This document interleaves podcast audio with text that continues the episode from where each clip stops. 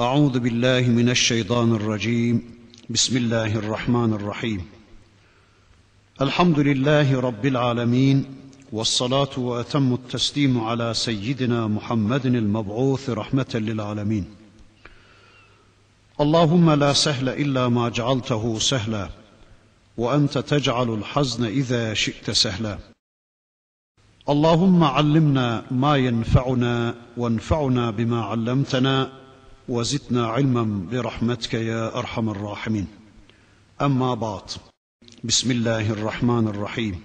يا أيها المزمل قم الليل إلا قليلا. نصفه أو انقص منه قليلا. أو زد عليه ورتل القرآن ترتيلا. إنا سنلقي عليك قولا ثقيلا. إن ناشئة الليل هي أشد وطئا وأقوم قيلا إن لك في النهار سبحا طويلا. واذكر اسم ربك وتبتل إليه تبتيلا. رب المشرق والمغرب لا إله إلا هو فاتخذه وكيلا. واصبر على ما يقولون واهجرهم هجرا جميلا. وذرني والمكذبين أولي النعمة ومهلهم قليلا إلى آخره صدق الله العظيم Muhterem müminler, kulluk kitabımız Kur'an-ı Kerim'in 73. sırasında yer almış, Mekke devrinin başlarında nazil olmuş 20 ayetlik Müzzemmil suresi diye bilinen bir sureyle karşı karşıyayız. İnşallah bu dersimizde Müzzemmil suresinde Rabbimizin bize ulaştırmak istediği mesajlarını anlamaya çalışacağız. Duyduklarımızla, dinlediklerimizle önce iman edeceğiz. Allah'ın istediği biçimde iman edeceğiz. Sonra da bu imanı yine Allah'ın istediği biçimde amele dönüştürme, pratik hayatımıza aktarma çabası içine inşallah hep beraber gireceğiz. Ya eyyuhel muzzemmil kum. Ey müzzemmil olan veya ey müddessir olan bundan sonraki surede de Allah ya eyyuhel muddessir kum diyecek. Ey müzzemmil olan veya ey müddessir olan gum et. Gum işini icra et. Sureye şöyle genel bir bakış yaparsak önce tekrar edilen emirlerden bir kıraat emri görüyoruz. Yani Alak suresinde Peygamberimize önce arka arkaya iki kıraat emri gelmişti. İkra, ikra. Kıraat et, sonra bir daha kıraat et. Bakıyoruz, onun arkasından iki kıyam emri geliyor Peygamberimize. Ya eyyuhel müzzemmil kum, ya eyyuhel muddessir kum. Ey müzzemmil olan kıyamet, ey müddessir olan kıyamet diye iki kıyam emrinin geldiğini görüyoruz. Daha sonra bu iki surede peygamberimize iki sabır emri gelecek. Ey peygamberim sabret, ey peygamberim sabret diye iki sabır emri gelecek. Daha sonra da hicret et, hicret et diye peygamberimize iki hicret emri gelecek. Arka arkaya bu emirler tekrar edilir ilk dönemde. Surede anlatılan konular Resul-i Ekrem'e hitap, Resulullah'ın tavır belirlemesi, yani kendi tavrını ortaya koyması, sonra karşısındaki insanların durumu, muhataplarının hal ve ahvalleri, sonra tarihten örnekler. Hem peygambere teselli hem de kafirlere tehdit unsuru olarak tarihten misaller. Sonra da gece yapılanması, gece planlanması olarak ayetler devam eder. Surenin ayetleri böylece devam eder. Ya eyyuhel muzzemmil kum ile başlayan bu surenin anlaşılması için yine tarihe, tarihi bilgilere intikal söz konusu olacaktır. Hani diyorduk ya, herhangi bir surenin anlaşılabilmesi için o surenin zaman ve mekan boyutlarının belirlenmesi gerekir. Yani surenin konumunun belirlenmesi önemliydi. o surenin anlaşılabilmesi için. Ne zaman gelmiş bu sure ve nereye yerleştirilmiş? Zaman ve mekan boyutlarının bilinmesi gerekir. Geliş dönemine bakıyoruz. Resulullah Efendimiz'e ilk sureyle oku dedi Allah. Alak suresiyle ikra dedi Allah. Oku dedi. Sonra tekrar bir oku emri daha verilmişti peygamberimize. Allah'ın Resulü ne yapacağını, ne okuyacağını bilmez bir durumda kendinden bile güveni olmaksızın Hazreti Hatice'nin desteğiyle beraber evindeydi. Belki Allah'ın Resulü peygamberliğini anladı, anlamıştı ama ne yapacağını bilmiyordu. Belki bu arada Müzzemmil gelmeden önce 3-5 ayet de Kalem suresinden gelmişti. Ama okuması gerektiğini anlayan Allah'ın Resulü ne okuyacağını, ne zaman okuyacağını, nasıl okuyacağını bilmeden öyle bir sarsıntı dönemi yaşıyordu. İşte böyle ne yapacağını bilmez bir dönem yaşayan Allah'ın Resulü zaman zaman sanki Cebrail ile karşılaşır, rivayetler öyle diyor. Hatta korkuyor Allah'ın Resulü evine geliyordu. Hatta zaman zaman Cenab-ı Hak Cebrail'i gönderiyor. Semada gördüğü melek kendisine korkma sen Allah'ın Resulüsün diyordu. Bilemiyoruz bu dönem peygamberimizin ruhen peygamberliğe bir hazırlık dönemi miydi? Yoksa Rabbimizin murad ettiği başka hikmetleri mi vardı? Bilmiyoruz, bilemiyoruz. Çünkü Resulullah'ın ruhen hazırlığı ta doğumundan itibaren başlamıştı zaten. Ayrı bir beden, ayrı bir vücut, ayrı bir denge, ayrı bir bakış, ayrı bir ruh hali, ayrı bir dayanma, tahammül gücü, ayrı bir cesaret, ayrı bir şefkat vardı Resulullah'ta. Yani bu sure gelmeden önce de Resul-i Ekrem'de böyle bir oluşum devam etmekteydi. Bilmiyoruz, bilemiyoruz. Anlatılanların zahirini önce şöyle bir söyleyelim. Yani Allah'ın Resulü korkmuş, ürkmüş, eve gelmiş, kenara yatmıştı. Üstünün de örtülmesini emretmişti. Ama az sonra Cebrail gelmiş ve demişti ki, Ey örtünen, bürünen, yatan kalk. Hadise zahirde anlatıldığı şekliyle aynen böyle.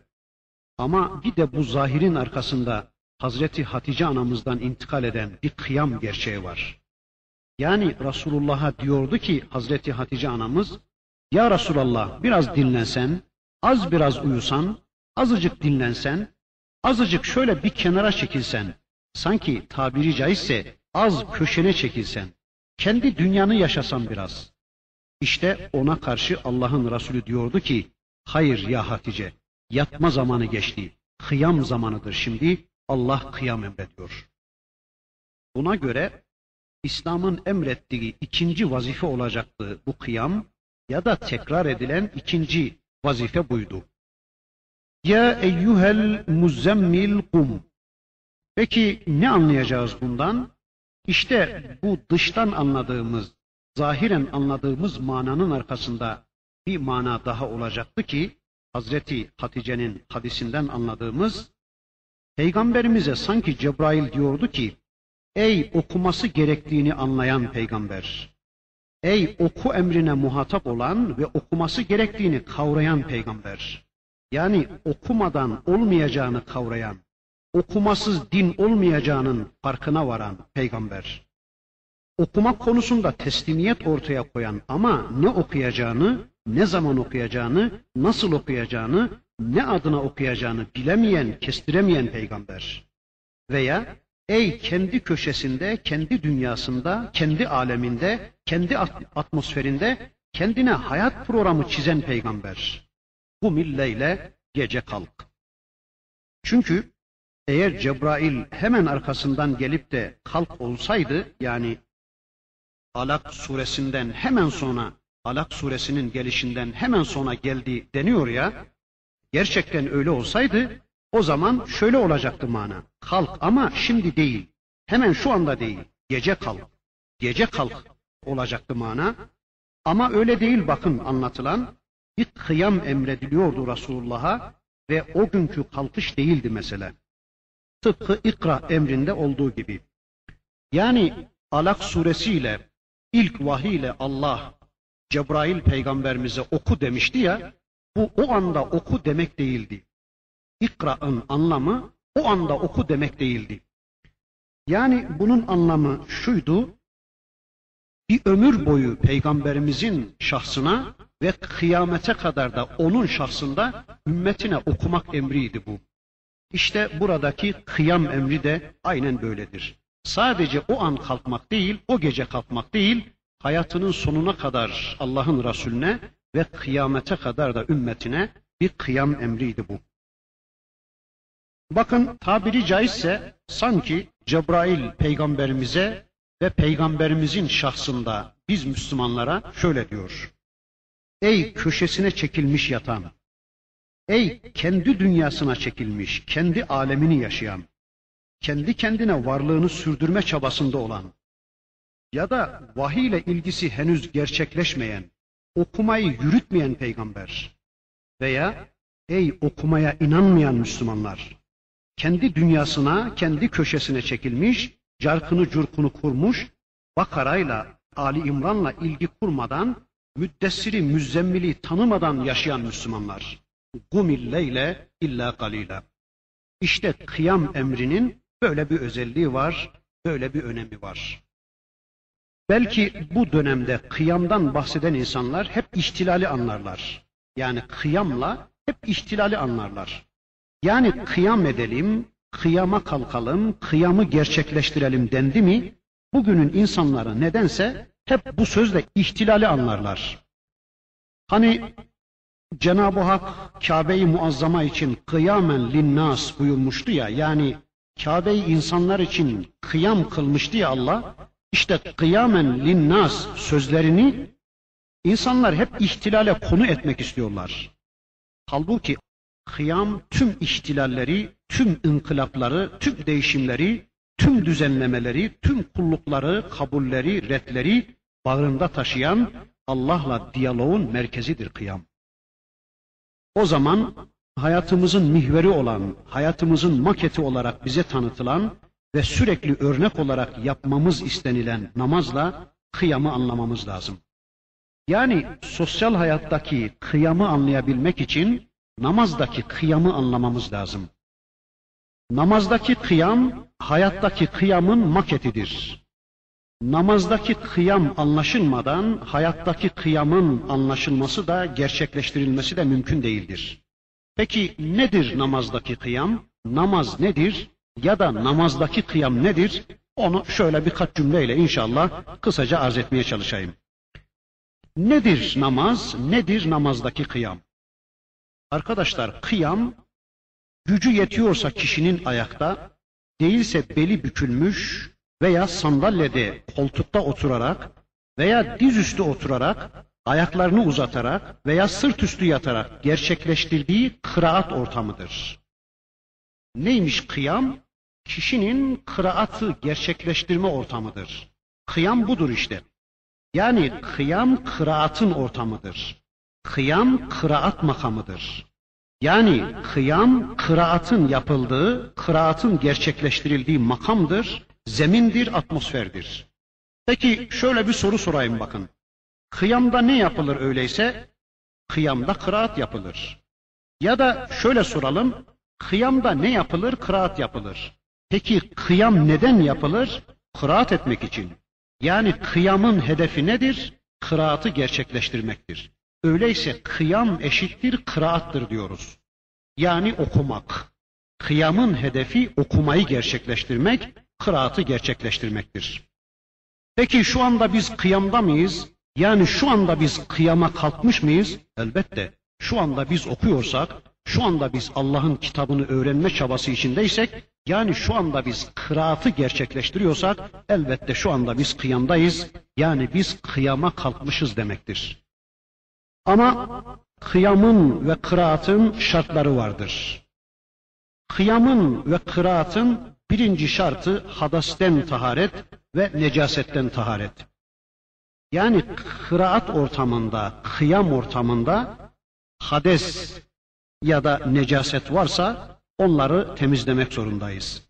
Evde, dükkanda, okulda maddi pislikler temizlenecek. Yani kıyamımızı ya da kıraatımızı engelleyecek, lekeleyecek her türlü pislikler temizlenecek.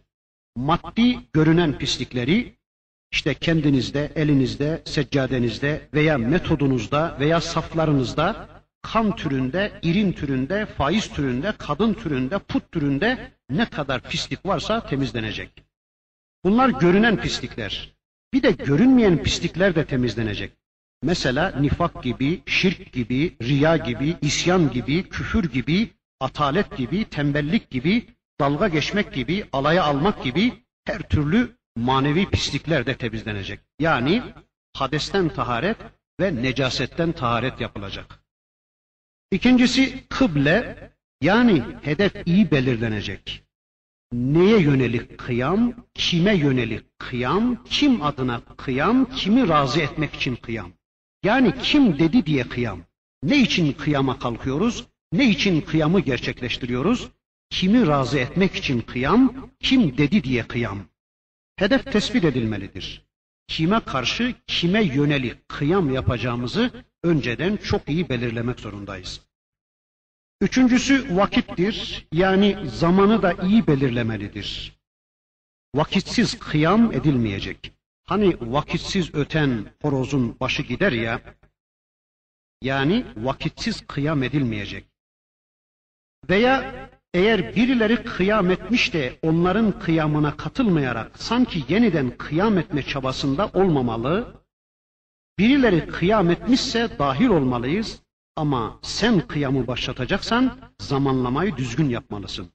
Yani bakın şu anda sabah namazına kalkmıyoruz. Niye? E, henüz vakti gelmedi değil mi? İşte kıyamın da, sosyal kıyamların da vakti vardır. Tıpkı namazdaki vakit gibi namaz kıyamının vaktini nasıl belirlemek zorundaysak, sosyal kıyamların da vaktini çok iyi ayarlamak zorundayız. Sonra setrul avret yapmalı. Yani silahsız, cephanesiz, teçhizatsız, hesapsız, plansız, programsız, çırılçıplak ortaya çıkılmaz gibi namazdaki kıyamla özdeş sosyal kıyamların da şartları vardır. İşte namazdaki kıyamı iyi anlamalı ki Müslüman, namazdaki kıyam iyi kavranmalı ki sosyal hayattaki kıyamın da şartları anlaşılsın. Namazdaki kıyamı gerçekleştiremeyen, anlayamayan Müslümanların sosyal hayatta bir kıyam gerçekleştirmeleri mümkün değildir. İşte bu kıyamın mihveri, bu kıyamın odak noktası da kıraattı ya, işte Allah'ı yücelterek başlayacağız bu işe. Allahu Ekber diyeceğiz ve bunu sürekli tekrar edeceğiz. Kıraatın önünde, kıraatın sonunda, tazimin önünde, tazimin sonunda, her bir ortamda, her bir makamda, her bir stratejik konumda hep Allah'ı büyükleyeceğiz, Allahu Ekber diyeceğiz. İşte kum emrinden benim anladığım bunlar. Bu mukaddimeden sonra inşallah surenin ayetlerini tek tek tanımaya çalışalım.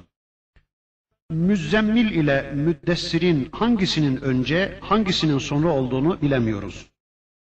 Aynı zamanda zemmiluni ile dessiruni'nin farkının da ne olduğunu bilemiyoruz. Ama ikisinin de örtünme ile ilgili olduğunu biliyoruz.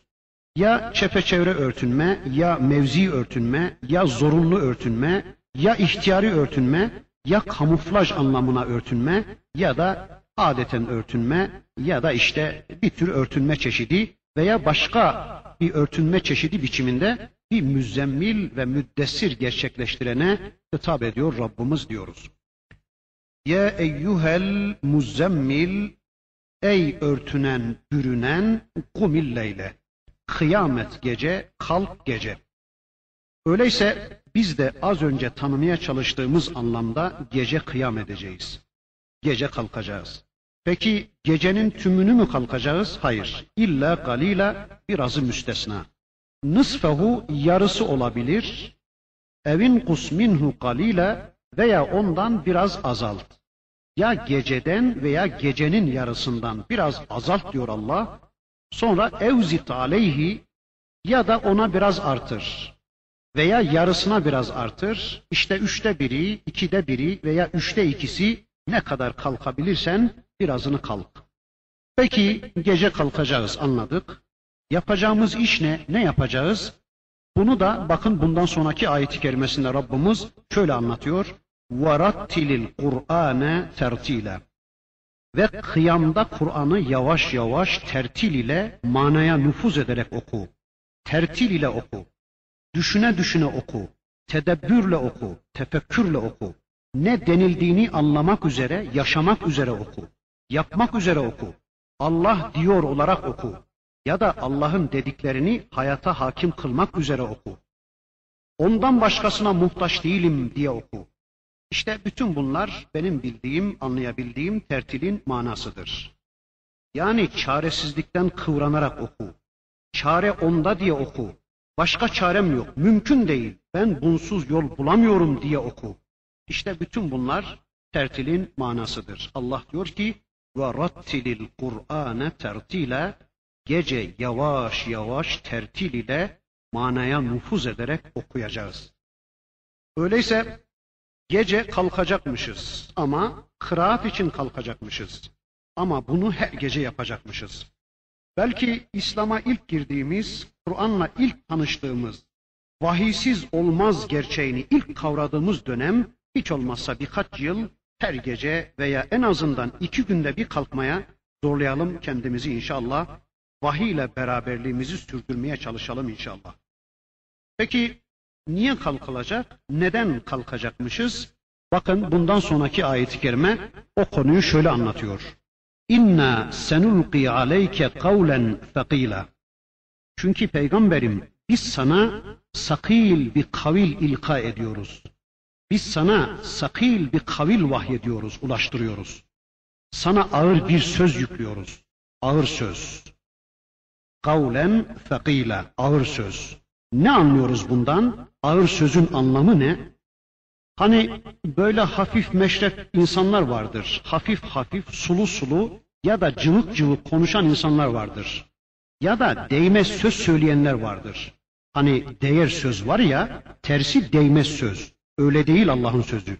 Allah'ın sözü değer sözdür. Allah'ın sözü ağır sözdür. Yani ağırlığı olan, etkinliği olan söz demektir. Mesela şurada iki çocuk oynarken onların yaşıtı bir başka çocuk oturun lan dese dinlemeyebilirler onu değil mi? Sözünün ağırlığına göre. Ama babaları dese ki oturun oraya işte ağırlığından dolayı dinlenir bu söz değil mi? İşte Allah'ın sözü de böyle ağırlıklı, ağır sözdür. Yapın dediği, yapmayın dediği sözdür ya. İşte Allah'ın sözü ağır sözdür, değer sözdür, ağırlıklı sözdür. Bir değerli, bir de ağırlıklı söz. İki mana dedik.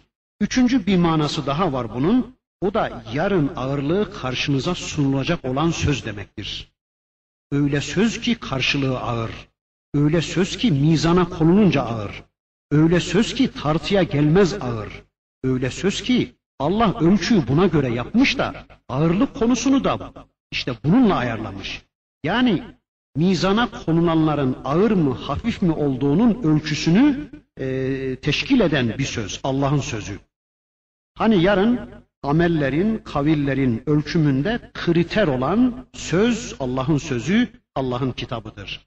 Bütün ameller ortaya dökülecek, bütün kaviller ortaya dökülecek. Gerçekten o yaptığımız ameller ağır mı, hafif mi? Gerçekten o söylediğimiz sözler ağır mı, hafif mi? İşte onun kriteri olacak bir söz. Yani Kur'an bütün o amellerin kriteridir. E, bütün o amellerin sanki mizanıdır, sanki ölçüsüdür. İşte böyle ağır bir söz sana vahyedeceğiz. İnna senulqi aleyke kavlen thakila. Madem ki biz sana ağır bir söz yüklüyoruz, sana ağırlıklı bir söz vahyediyoruz, öyleyse peygamberim sen de bunu hazmedebilecek, kavranabilecek, özümsenebilecek, anlayabilecek bir ortamda ilgilen, ilgi kur onlarla. Okuyup öğrenmeye çalış. Çünkü inne naşiyetel leyli hiye eşeddu vat'en ve akva mukila.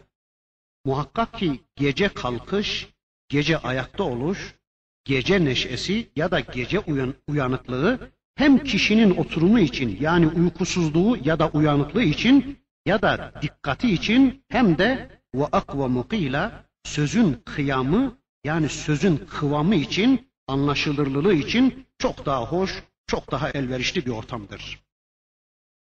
İnne naşiyetel leyli hiye eşeddu vat'en ve akvamu qila. Yani eğer biz şu ağır sözü, ağırlıklı sözü, yani vahyi, Kur'an'ı anlamak istiyorsak ki mecburuz zaten buna, yapılacak iş gece kalkıp Allah'la beraberlik kurmak, Allah'ın sözüyle beraberlik kurmaktır. E Allah zaten her an bizimle beraber de biz de Allah'la beraberlik sağlayacağız demek istedim bu sözümle. Demek ki gece kalkacağız. Başka çaremiz yok. Bu ağır sözü, bu ağırlıklı sözü anlayabilmek için gece bir süre kalkıp onunla meşgul olmak, onunla ilgi kurmak zorundayız. Yatsı namazını kılınca yatacağız, sonra kalkacağız. Şu dalga geçmelerimizi mi, oturmalarımızı mı neyse bunları da aslında o zaman yapmalıyız. Hiç olmazsa bari kendimizin olduğu geceler erken yatalım. Birilerine kiralanmışsak, birileri müdahil olmuşsa, birileri dünyamızı parsellemişse veya sayım var da içtimaya zorlamışlarsa bizi o zaman ne yapalım? İşte gardiyanlar izin vermiyor filan demediğimiz gecelerde inşallah birer ikişer bari kalkalım. Bu ağır sözü, bu ağırlıklı sözü anlayabilmek için inşallah gece Kur'an'la diyalogumuzu kurmaya çalışalım. Bakın Allah diyor ki inne naşiyetel leyli hiye eşeddu vat'en ve akvamu qila. Gece anlamak için, kavramak için, uyanıklık için en hoş ortamdır. Siz buna baştan sona muhtaçsınız ey Müslümanlar. Hani ne diyordu Resulullah? Bir Adem kişi yatsıdan sonra yatsa, şeytan üç düğüm vurur üzerine diyor. Adam gece kalkar, besmele çeker, Allah'ı zikrederse bir düğüm çözülür. Abdest alırsa ikinci düğüm çözülür. Namaz kılmak için Allahu Ekber dediği zaman yani namaza durduğu zaman da üçüncü düğüm çözülür. Değilse adam kalkmazsa Allah korusun şeytanın bağıyla yatmış kalkmış olur diyordu ya peygamberimiz. İşte şeytanın bağıyla yatıp kalkmaktan kurtulacağız. İnşallah gece bir müddet Allah'ın kitabıyla meşgul olmanın yollarını arayacağız. Bakın annelerimizden birinin yeğeni Resul Ekrem'in hanımı tarafından yeğeni bir gün gelmiş Resulullah'ın yanında yatmış. Bazen gelip yatarlardı. Resulullah'ın bir kumaştan bir abayesi vardı. Onu ikiye katlar, onun üzerinde yatardı Peygamberimiz. O gün yeğeni biraz şöyle yumuşak olsun diye üçe dörde mi katlamış, az daha yumuşak olsun diye Allah'ın Resulü onu eski haline getir. Çünkü gece kalkışına engel olur diyor sevgili Peygamberimiz Hazreti Muhammed Aleyhisselam. Çocuğu ikaz ediyor. Allah korusun da biz şimdi sanki şöyle yatıyoruz. Yani gece kalkmamak üzere yatıyoruz. Hani Amerika'da sağmal inekler varmış. Ot balyalarının içine gömerlermiş inekleri. Veya ayaklarının geleceği yeri kazarlarmış. Ayaklarını oraya, o çukura yerleştirirlermiş de sonra da sağından solundan ot balyalarıyla beslerlermiş. İşte arkadan bir makina takıyorlar, süt sağıyorlar. Önden de yiyor. Yani hiç devinmezmiş inek. Süt zayiatı olmasın diye ineği hiç devindirmezlermiş böyle. Biz de sanki yatağın üstünde beleniyoruz. Böyle yumuşacık olacak, sağdan soldan da destekleneceğiz, öyle yatacağız. Yani Allah korusun biz gece kalkmamak üzere yatıyoruz. Gece kalkmayı bırakın, sabah namazına bile kalkmamak üzere yatıyoruz. Erken yatıp erken kalkmayı becerebilseydik, herhalde çok daha verimli işlerimiz olacaktı. Allah diyor ki gecenin önemi çok büyüktür. Gece güneşin olmaması açısından önemi, ayın olması açısından önemi çok büyüktür. Bakın ıssız bir çölde gündüzün sükuneti yanında bile gece daha sakindir. Veya ormanda yaz sıcağının bunaltıcı atmosferinin altında sesin soluğun kesildiği, hayvanların bile kıpırdamadığı bir dönemdeki sessizlik gecenin sessizliğine göre çok daha azdır. Yani güneş varken insan hayatının devinimi, insan organizmasının devinimi ya da organizmanın algılaması, hücrelerin, sinirlerinin etkileşimi geceden daha farklıdır. Eğer anlamak istiyorsanız Kur'an'ı, Kur'an'dan mesaj almak istiyorsanız, Allah'la konuşup Allah'ın dediğini dinleyecekseniz, ya da neşem yerinde olsun, neşatım açık olsun diyorsanız, Allah'la beraberliğinizden zevk almak istiyorsanız, ağır ağır okuyacak, onunla diyalogumuzu artıracağız. Buna mecburuz, başka çaremiz yok. Çünkü bakın Cenab-ı Hak bundan sonraki ayet-i kerimesinde şöyle buyuruyor. İnne leke fin nehari sebhan tavila. Ya Rabbi bu işi biraz da gündüze aktarsan olmaz mı? Yani hep gece mi okuyacağız? Biraz da gündüz okusak olmaz mı? Allah diyor ki inne leke fin nehari sebhan tavila. Senin gündüz işin var. Sen gündüz uzun bir yüzüşte olacaksın. Upuzun yüzüp gideceksin. İnne leke fin nehari sebhan tavila. Peki yüzmek ne? İşte deriyi yüzmek, adamın yüzünü yüzmek, yüz vermek, yüz verip aslar istemek, denizde yüzmek, havada yüzmek, karada yüzmek. Hepsi var mı bunların bilmem ama bakın sebbaha, sebaha kelimeleri bir denizde yüzmek, bir havada yüzmek, bir de karada yüzmek anlamlarına geliyor. Hani bir ayeti kerimede Cenab-ı Hak şöyle buyuruyordu. Ve kullun fi felekin yesbahun.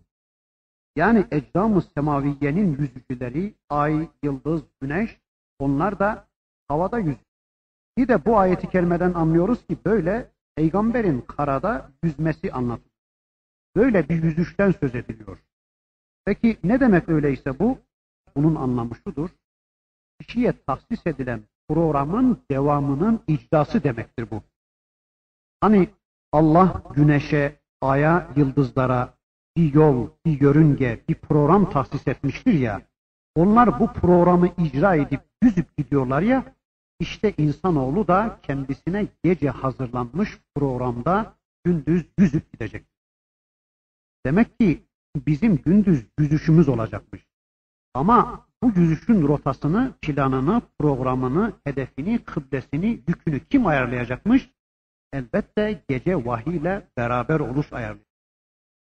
Allah diyor ki inne leke fin nehari sebhan tavila. Gündüz işiniz var. Gündüz işimiz var. Ne işimiz var? Kooperatiflerimiz var, dükkanlarımız, tezgahlarımız var, araba işlerimiz var, çek senet işlerimiz var. Yani gündüz bizim işlerimiz var. Gündüz bizi meşgul edenler var. Gündüz bizi zorlayanlar var. Dinimizi bozmak üzere zorlayanlar, hayatı bozmak üzere zorlayanlar, programı bozmak üzere zorlayanlar var. Annemiz var, babamız var, çoluk çocuk var, hısım akraba var, müdür var, memur var, amir var, var var var. Gündüz farklı dertlerimiz var. Birilerinin bizim dünyamıza girmesi var, bizi meşgul etmesi var.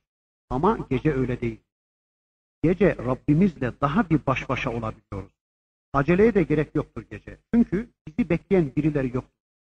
Mesela gündüz kişi namaz kılarken zil çalacaktır, ders başlayacaktır, müşteri girecektir, tören vardır, iş vardır, aş vardır, çay vardır, yemek vardır diye hemen alel acele işi bitirivermeden yanadır ya kişi ama gece öyle değil. E, gece acele etmesine gerek yok. Sakin sakin Allah dedi diye yaptığı hareketin şuurunda olacaktır. Yani daha bir Allah'ı dinleme imkanı bulacaktır gece. Telefon yok, trafik yok, karmaşa yok, randevu yok. Sadece Allah'la beraberlik var. İşte Allah diyor ki gündüz sizin işiniz var. Sanki gündüz programını anlatıyor Cenab-ı Hak burada. İnne leke fin nehari sebhan tavila gündüz sizin programınız var, gündüz sizin işiniz var. Peki gündüz ne yapacakmışız? Yani bu uzun yüzüş neymiş? Upuzun meşgale. Bu uzun hayat programı neymiş? Sabahtan öğleye, öğleden akşama veya doğumdan ölüme, çocukluktan gençliğe, gençlikten ihtiyarlığa, kocalıktan babalığa, babalıktan dedeliğe gibi hayatın değişik birimleriyle karşımıza çıkan bu yüzüş programına bakıyoruz. Ne yapacakmışız? Bakın en genel anlamıyla Cenab-ı Hak bu yüzüşün programını yani bu gündüzkü programı gündüz yapmamız gereken şeyleri bakın şöyle açıklamaya başlıyor. وَذْكُرْ اسْمَ رَبِّكَ وَتَبَتَّلْ اِلَيْهِ تَبْتِيلًا Yani yapılacak iş şuymuş bakın. Vazgeçilmez iş. Onsuz olmaz. Program şuymuş bakın. وَذْكُرْ isme rabbike Allah'ın adını an, Rabbin adını an. E, Allah'ın kendisini ansak ne olur? E, kendini bilmem ki ben. Allah'ı kendini bize tanıttığı isimleriyle bilirim. Allah'ı Rahman bilirim, Rahim bilirim, Hannan bilirim, Mennan bilirim, Gaffar bilirim, Razzak bilirim, Settar bilirim, Tevvab bilirim, yanılmaz ve yenilmez bilirim. İşte bunları anacağız. Allah'ın adını an. Yani Allah'ın zatını bilmediğimiz için Allah'ın kendini bize tanıttığı isimleriyle Allah'ı anmak zorundayız. Allah diyor ki وَذْكُرْ isme rabbike Rabbin adını an. Peki nerede? Neredeysen tek yemeğin başında değil, tek eve girerken değil, tek evden çıkarken değil, tek para sayarken değil, tek ampulü sıkarken değil, tek gemi batarken değil, tek kaybolunca değil, tek hastalıkta değil, her yerde, her zaman Allah'ın adını anacağız, Allah'ın adını zikredeceğiz. Yani hangi konuda bocaladık ya da hangi konuyu yaşıyoruz veya hangi ortamdaysak, neyin insanıysak, mesela rızık konusunun mu, ekonomik dünyanın mı, sosyal ilişkilerin mi, hanımın karşısında mı, ölüm atmosferinde misiniz? Ne durumdaysanız Rabbinin adını anacaksınız. Yani hangi konumdaysak, hangi ortamdaysak, neyle karşı karşıyaysak Allah'ın adını anacağız. O bize bir şeyler söyleyecek o konumda dur diyecek, yürü diyecek, git diyecek, gitme diyecek. Zaten zikir budur. Yani hayatımızın her bir bölümünde, hayatımızın her bir konumunda o konumda Allah'ın bizden ne istediğini hatırlamak zikirdir. Öyleyse hayatımızın her bir bölümünde Allah'ın bizden ne istediğini hatırlayacağız ve onları uygulamaya çalışacağız. İşte diyor ki وَذْكُرْ isme rabbike Rabbin adını an.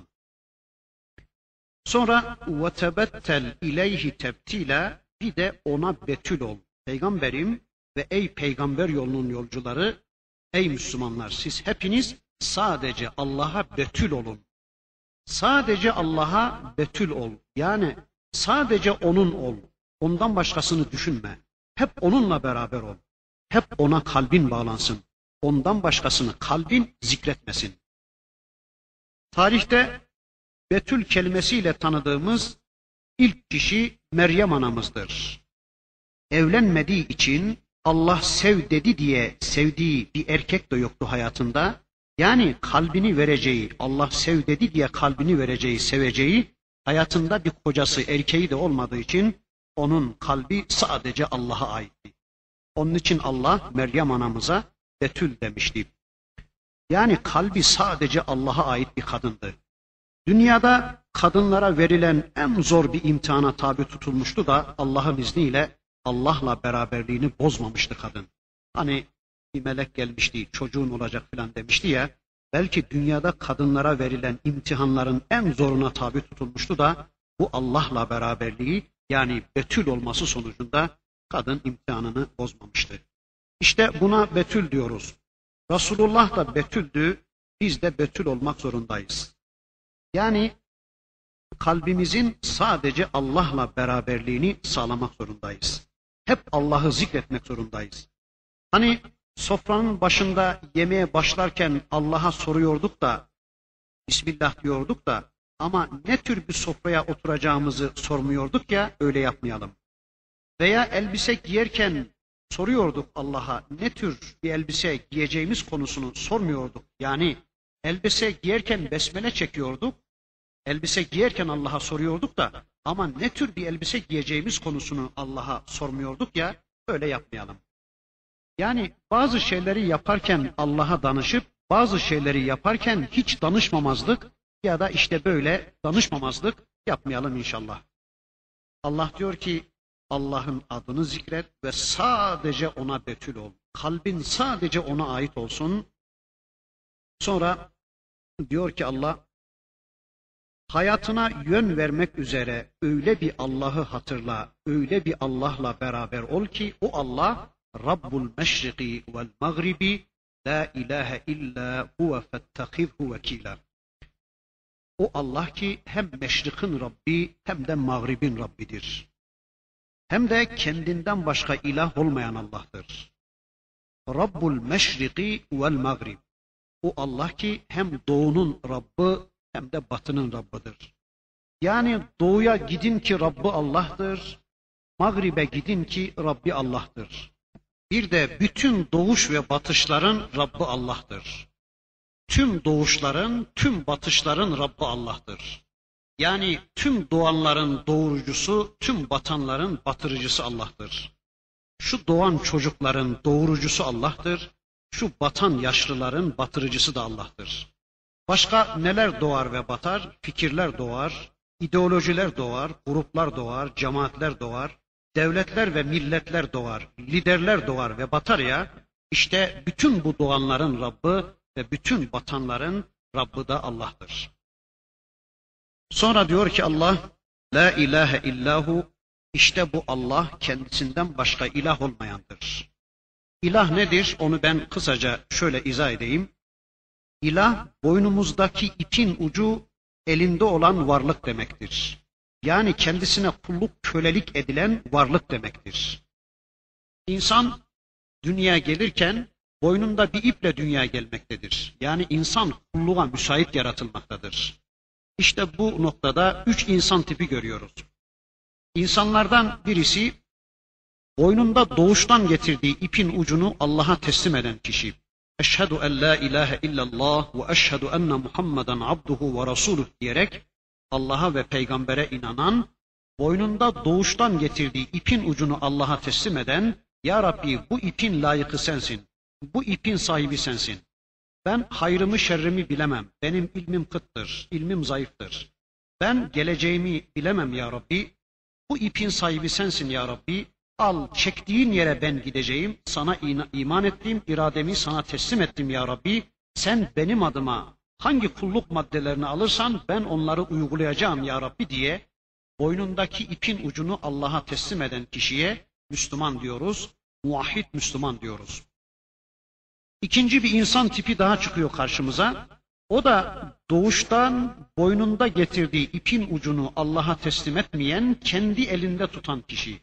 Yani kendi kendini putlaştıran, kendi hayatına kendisi hayat programı yapmaya çalışan kişi işte biz buna kafir diyoruz. Hani bir ayeti kerimesinde Rabbimiz onu bize şöyle anlatıyordu. Efera'eyte men ittehaze ilahehu heva. Peygamberim kendi hevasını, kendi havasını kutlaştırıp, ilahlaştırıp, kendi kendine program yapmaya çalışan, kendi hayatını kendisi belirlemeye çalışan kişiyi görmedin mi? diyordu ya Allah. İşte ikinci adam, ben Allah filan tanımam, ben kitap filan tanımam, ben sünnet filan tanımam. Ben Allah peygamber tanımam. Benim aklım var, benim mantığım var, benim keyfim var, benim bilgim var. Nerede kazanacağımı, nerede harcayacağımı ben bilirim. Hangi mesleği seçeceğimi ben bilirim. Nasıl giyineceğimi ben bilirim. Neler yapacağımı, sabahleyin ne yapacağımı, öğlen ne yapacağımı, ay başında ne yapacağımı, ay sonunda ne yapacağımı ben bilirim. Evimi nasıl tefriş edeceğimi, hanımımla nasıl bir ilişki kuracağımı, çocuklarımı nasıl eğiteceğimi ben bilirim. Benim ne Allah'a ne de peygambere ihtiyacım yoktur. Kendi hayatıma kendim program yapabilirim deyip boynunda doğuştan getirdiği ipin ucunu elinde bırakan, elinde tutan Allah'a teslim etmeyen kişiye de kafir diyoruz. Bir üçüncü insan daha var. O da doğuştan getirdiği boynundaki ipin ucunu Allah'a teslim etmiştir. Kelime-i şehadet getirmiş, kelime-i tevhid okumuştur. Yani iradesini Allah'a teslim etmiştir. Müslümanlık ortaya koymuştur. Ama Allah'a teslim ettiği boynundaki ipin yanına ikinci bir ip daha takmıştır, onu modaya vermiştir. Üçüncü bir ip daha takmıştır, kendi eliyle, kendi rızasıyla. Üçüncü bir ip daha takmıştır, onu adetlere vermiştir. Dördüncü bir ip daha takmıştır, onu amire vermiştir, müdüre vermiştir. Ananelere vermiştir, çevreye vermiştir, babaya vermiştir, kocaya vermiştir, devletine vermiştir. Yani birilerine de boynuna ip takıp kendi rızasıyla vermiştir. Hem onların dediğini yapmaya çalışıyor hem de Allah'ın dediğini yapmaya çalışıyorsa Allah korusun işte bu kişiye biz müşrik diyoruz. Bir dördüncü tip daha var onu da söyleyelim. Yani günahla şirkin arasını ayıralım diye dördüncüyü de söyleyelim. Dördüncü bir adam var ki o boynundaki ipin ucunu Allah'a vermiştir. Aynen Müslüman gibi ki Müslümandır zaten bu adam, boynundaki ipin ucunu Allah'a vermiştir. Fakat üçüncü insan gibi kendi arzusuyla boynuna ipler takıp onu birilerine dağıtmıyor da bu adam birileri zorla onun boynuna ip takmışsa ya da uzaktan kenan datıp onu köle edinmişse onlar onu çekip çevirmeye başlamışsa işte bu adam da günahkardır diyoruz. Şirk ile günahın arasını böyle ayıralım. Olur mu bazen bu? Olur tabi. İnsan istemeyerek, istemeye istemeye birileri onun boynuna zorla ip takıp onu çekip çevirebilir. Mesela biz Yusuf Aleyhisselam'ın, Hazreti Yusuf'un bile pazarda köle olarak satıldığını biliyoruz.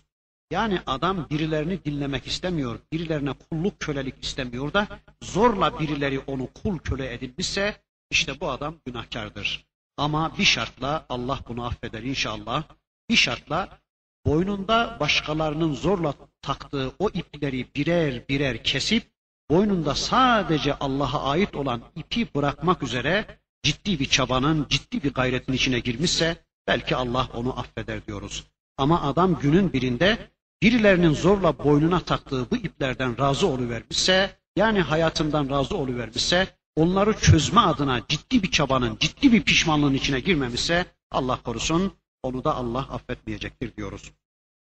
İşte Allah diyor ki, La ilahe illahu. Sizin Allah'tan başka ilahınız yoktur. Sizin ilahınız Allah'tır ki o Allah doğuların ve batıların Rabbıdır. Boynunuzdaki ipin ucu yalnız Allah'ın elinde olsun. Yalnız Allah'ı dinleyin. Yalnız Allah'ın dediklerine kulak verin. Yalnız Allah'ı razı etmeye çalışın. Hayatınızda Allah'tan başka razı edeceğiniz başka ilahlarınız, başka mabutlarınız, başka efendileriniz olmasın. Sonra diyor ki Allah فَاتَّخِذْهُ vekila. İşte böyle bir e, Allah'ı, böylece tanıdığınız Allah'ı vekil kabul edin, Allah'a vekaletinizi verin. Vekil ya da vekalet ne demek o konuda şöyle bir iki cümle söyleyelim. Mesela bir konuda bilgimiz bilgimiz kıtsa, bilgimiz zayıfsa o konuda bizden bir adım ileride bilgi sahibi olan birisine vekalet veririz değil mi? Mesela antika bir halı almayı düşünüyorum ben. Bu konuda bilgim kıttır. Antika konusunda bilgim zayıftır. Mesela Mustafa'nın antika konusunda bilgisi benden bir iki adım ilerideyse ben Mustafa'ya bu konuda vekalet veririm. Derim ki Mustafa sen benim adıma şöyle 150 yıllık bir halı al derim. Çünkü Mustafa en kötü en kötü yapsa benden yine iyi yapacaktır. Çünkü o konuda benden daha fazla bilgi sahibidir. İşte bir adam bir konuda bilgi eksikliği içindeyse o konuda kendisinden daha fazla bildiğine inandığı kişiye vekalet verir. Ya da mesela mahkemeye çıkacaksınız, e, kendinizi savunabilme gücünü kendinizde göremiyorsanız, yani hukuk kurallarını bilmiyorsanız, bu konuda sizi sizden daha iyi savunacağına inandığınız hukuk kurallarını bilen bir avukata vekalet verirsiniz değil mi? İşte birine benim adıma alacağı kararlar konusunda güveniyorsam onu kendime vekil kabul ediyorum demektir. İşte biz bizim adımıza alacağı kararlar konusunda güveneceğimiz tek varlık biliyoruz, o da Allah'tır. Sadece ona güveneceğiz. Çünkü o bizim için en faydalı, en yararlı, en iyi, en güzel kararlar alır. Ya da en münasip ya da en mütenasip kararları alma yetkisine, bilgisine sahip olan yalnız ve yalnız Allah'tır. Ama vekalet verenle vekalet verilen arasında sıkı bir münasebet olur değil mi? Mesela küfür sisteminde bile adam kendinin adına alınacak kararlar konusunda birini vekil tayin ediyor da bir avukata vekalet veriyor da dört kulağı sekiz gözü onda oluyor değil mi? Aman ne yaptı ne etti benim adıma diye. Ne kararlar aldı benim adıma diye avukatının üzerinde oluyor. Dört kulağı sekiz gözü onun üzerinde oluyor. E berikisi de kendisinin vekili olarak hareket ettiği kişinin namı hesabına tamam ben bu iş için şu kadar parayı yatırmaya razı, razı oldum. Bu çeki imzalamaya razıyım. İşte şunu şunu yapmaya razıyım dedi mi daha o celseden ayrılmadan veya o atmosferden çıkmadan hemen adamının yanına varıyor değil mi? Yani müvekkilinin yanına varıyor değil mi? Adam işte şu kadar temin et, şuraya git, şunu yap, bunu yap, ben senin adına şu teminatta bulundum diye hemen ilgi kuruyor değil mi müvekkiliyle? İşte biz de Allah'ı vekil kabul ettikten sonra onunla diyalogumuzu kesmeyeceğiz. Bakın burada bir örnek vereyim. Mesela Hasan'a diyorum ki Hasan sen benim vekilimsin. Şu anda şimdi hemen garaja git ve bu akşam İstanbul'a giden otobüslerden birini benim namu hesabıma kapat diyorum. Tamam Hasan gidiyor benim namıma danışıyor, görüşüyor, pazarlık ediyor ve otobüslerden birini İstanbul'a giden otobüslerden birini kapatıyor. E diyorlar ki para arkadaş. E, Hasan beni bulabilmeli değil mi? Ben Hasan'ı vekil tayin ettim ve tüydüysem Hasan arıyor, soruyor ve beni bulamıyorsa e, böyle vekaletleşme olmaz değil mi? Bizimki de sanki öyle gibi Allah korusun. Hasbunallah ve ni'mel vekil diyoruz. Ya Rabbi sen bizim vekilimizsin. Biz sana vekalet verdik ya Rabbi. Biz hayrımızı, şerrimizi, iyiliğimizi, kötülüğümüzü, menfaatımızı, zararımızı senin kadar bilemeyiz ya Rabbi. Biz irademizi sana teslim ettik. Boynumuzdaki ipin ucunu sana teslim ettik. Sen ne istersen, ne emredersen, istediğin kararları al, biz onları yapacağız ya Rabbi diyoruz. Allah'a vekalet veriyoruz. Ondan sonra bir daha görünmüyoruz. Allah bizim adımıza ne kararlar aldı, ne dedi, ne emretti bilmiyorsak, ilgi kurmuyorsak, e Allah'ı vekil bilmenin ne anlamı kalacak da, hasbunallah ve ni'mel vekil demenin ne anlamı kalacak da, madem ki biz Allah'ı vekil tayin ettik, Ya Rabbi, bizim adımıza alacağın kulluk maddelerinin tümünü icra edeceğim, onları bildir Allah'ım dedik, e işte kararlar, bak şu anda elimdeki kitapta, Allah bizim adımıza istediği kulluk maddelerini bizim adımıza tek taraflı kulluk kararlarını almış, bu kitapta göndermiş.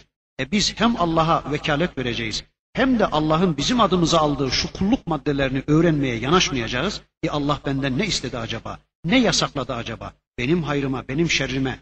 E Allah ne emretti acaba diye eğer Kur'an'la ilgi kurmuyorsak, vahyi tanımaya çalışmıyorsak e, sözümüz yalandır. Allah'a vekalet verdik. Biz Allah'ı vekil kabul ettik sözümüzün hiçbir anlamı kalmayacaktır. Sonra Allah bir başka konuya intikal edecek. Zorlayıcılar olacak. Ama sanki it yürüsün, kervan yürüsün diyor. Bakın biz hep betül olunca, yani hep Allah'ı zikrettikçe, hep Allah'ı Rab kabul ettikçe, hep onu vekil kabul ettikçe bize neler neler diyecekler. Güdük diyecekler, müdür olamaz diyecekler, genel müdür olamaz diyecekler, deli diyecekler, üşüttü bu adam diyecekler, evlenemez diyecekler, boşanamaz diyecekler, zengin olamaz diyecekler, bu filan makama gelemez diyecekler, bunun sonu güdük diyecekler, bu adam olmaz diyecekler. Ne derlerse desinler, Allah diyor ki, vasbir ala ma yekulun, kesinlikle dinleme onları peygamberim, sen sabret, diren ve dayan. Peygamberim sen kesinlikle planını, programını onlara bina etme, onlara rağmen ya da onlara binaen hareket etme. Onlar ne derlerse desinler, sen diren, dayan ve ey peygamber yolunun yolcuları siz de direnin, dayanın, sabredin ve Allah'a kulluktan ayrılmayın. Allah'ın sizden istediği programları bozmayın, onları icraya devam edin. Hani 38. surede vasbiru ala alihetikum deniliyordu ya kafirler de birbirlerine, müşrikler de birbirlerine sabır tavsiye ediyorlardı. Bakın şöyle diyorlardı. Vasbiru ala alihetikum. Aman ilahlarınıza sıkı tutunun. Aman ilahlarınıza sıkı tutunun. Muhammed'in size yapabileceği bir şey yok diyorlardı.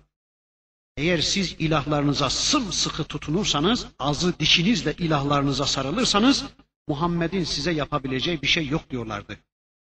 Gerçekten ilahına sıkı tutunduğu içindir ki Allah'ın Resulü Ebu Cehil'e hiçbir şey yapamadı.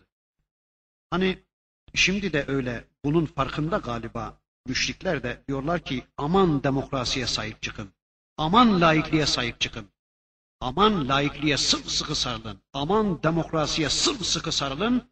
Bu Müslümanların size yapabileceği bir şey yoktur diyorlar. Bugünküler de aynı şeyi söylüyorlar. Peki bunu niye söyledim? Ben de Müslümanlara şunu söylüyorum ki Allah'ınıza eğer sımsıkı sarılırsanız, eğer Allah'tan size gelen vahye, kitaba sımsıkı sarılırsanız, çoluğunuzda, çocuğunuzda, işinizde, aşınızda, mektebinizde, bugününüzde, yarınınızda, gecenizde, gündüzünüzde vahye sımsıkı sarılırsanız, vallahi de, billahi de, tallahi de, ne şeytanların, ne cinlerin, ne insan şeytanlarının ne cin şeytanlarının, ne kafirlerin, ne müşriklerin size yapabileceği en küçük bir şey yoktur. Siz de el verir ki vahye sımsıkı sarılın. Aslında sabır hakkında söz edilmeli.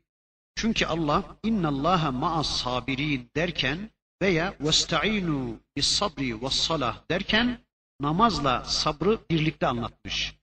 Ama nedense namazla alakalı ciltler dolusu kitap yazılırken sabır belki 3-5 cümleyle anlatılmış. Bakın Allah Kur'an-ı Kerim'de inna Allaha ma'as sabirin der. Şüphesiz ki Allah sabredenlerle beraberdir. Ben bugüne kadar inna Allaha ma'al musallin diye bir ayet görmedim. Allah namaz kılanlarla beraberdir diye bir ayet görmedim. Sonra Kur'an-ı Kerim'de nerede sabır anlatılmışsa hep namazla birlikte anlatılmış. Demin okudum ayet-i kerimeyi. وَاسْتَعِينُوا بِالصَّبْرِ وَالصَّلَاةِ وَاِنَّهَا لَكَب۪يرَةٌ اِلَّا عَلَى الْخَاشِعِينَ ayetinde Allah e, sabrı namazla birlikte anlatmış ama namazla alakalı ciltlerle kitap yazıldığı halde sabır birkaç cümleyle geçiştirilmiş. Halbuki sabır peygamberleri en büyük yapan şeydi. Peygamberlerin en büyük olmalarının sebebi onların sabırlarıydı. Sabır namazdan, oruçtan, haçtan daha geneldir. Bunları da kapsayan bir kavramdır. Bunları da içine alan bir konudur. Çünkü namaz kılmaya sabredecek ki kişi namazı öyle kılabilecek. Oruç tutmaya sabredecek kişi orucu öyle tutabilecek. Yani kulluğa sabredecek kişi de kulluğu öyle yapabilecek. Galiba peygamberleri en büyük yapan onların bu sabır örneklikleriydi.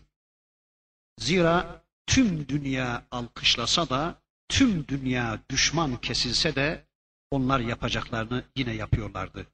Tüm dünya düşman kesilse yakacağız, asacağız, keseceğiz, derini yüzeceğiz, hapse atacağız diye tüm dünya düşman kesilse de tüm dünya alkışlasa da, çiçek yağdırsa da, bütün dünya boyun büküp onlara teslim olsa, itaat etse de yine peygamberler Allah'a kulluklarında değişiklik yapmayan, tavırlarında değişiklik yapmayan insanlardı. İşte biz de aynen onlar gibi sabredelim, Allah'ın istediği biçimde sabredelim. Kim ne derse desin etkilenmeyelim, hareketlerimizi birilerine binaen yapmayalım, davranışlarımızı, planlarımızı, programlarımızı birilerine rağmen yapmayalım. Allah dedi diye sabredelim ve bunun için de ilk yapılacak iş vahcurhum hecran cemila. Peygamberim onları güzelce terk et. Ya da onlardan güzel bir hicretle hicret et. Güzel bir ayrılışla ayrıl onlardan. Ya da onları güzelce hicretle peygamberim. Vahcurhum hecran cemila. Hicret konusu çok uzun gider. Birkaç cümle söyleyeceğim. Daha önceki derslerimizde zaman zaman bu konuda bilgi verdik. Hicret tavır ortaya koymaktır. Hicret konum değişikliğidir. Hicret yasaklardan kaçmaktır. Hem kendimizin o ortamda oluşumuzu güzel göstereceğiz, hem orada olanların da olması için ortam hazırlayacağız. Yani kendimizi güzel sergileyeceğiz. Oranın tezgahtarlığını yapacağız. Birilerinin de o makama gelmesi için bulunduğumuz makamı, bulunduğumuz ortamı güzel göstereceğiz. Tezgahtarlığını yapacağız. Vaktimiz yine doldu. İnşallah burada kalalım. Gelecek dersimizde yine bir şeyler söyledikten sonra Rabbimizin öteki ayetlerini hep birlikte tanımaya geçmek üzere. Velhamdülillahi Rabbil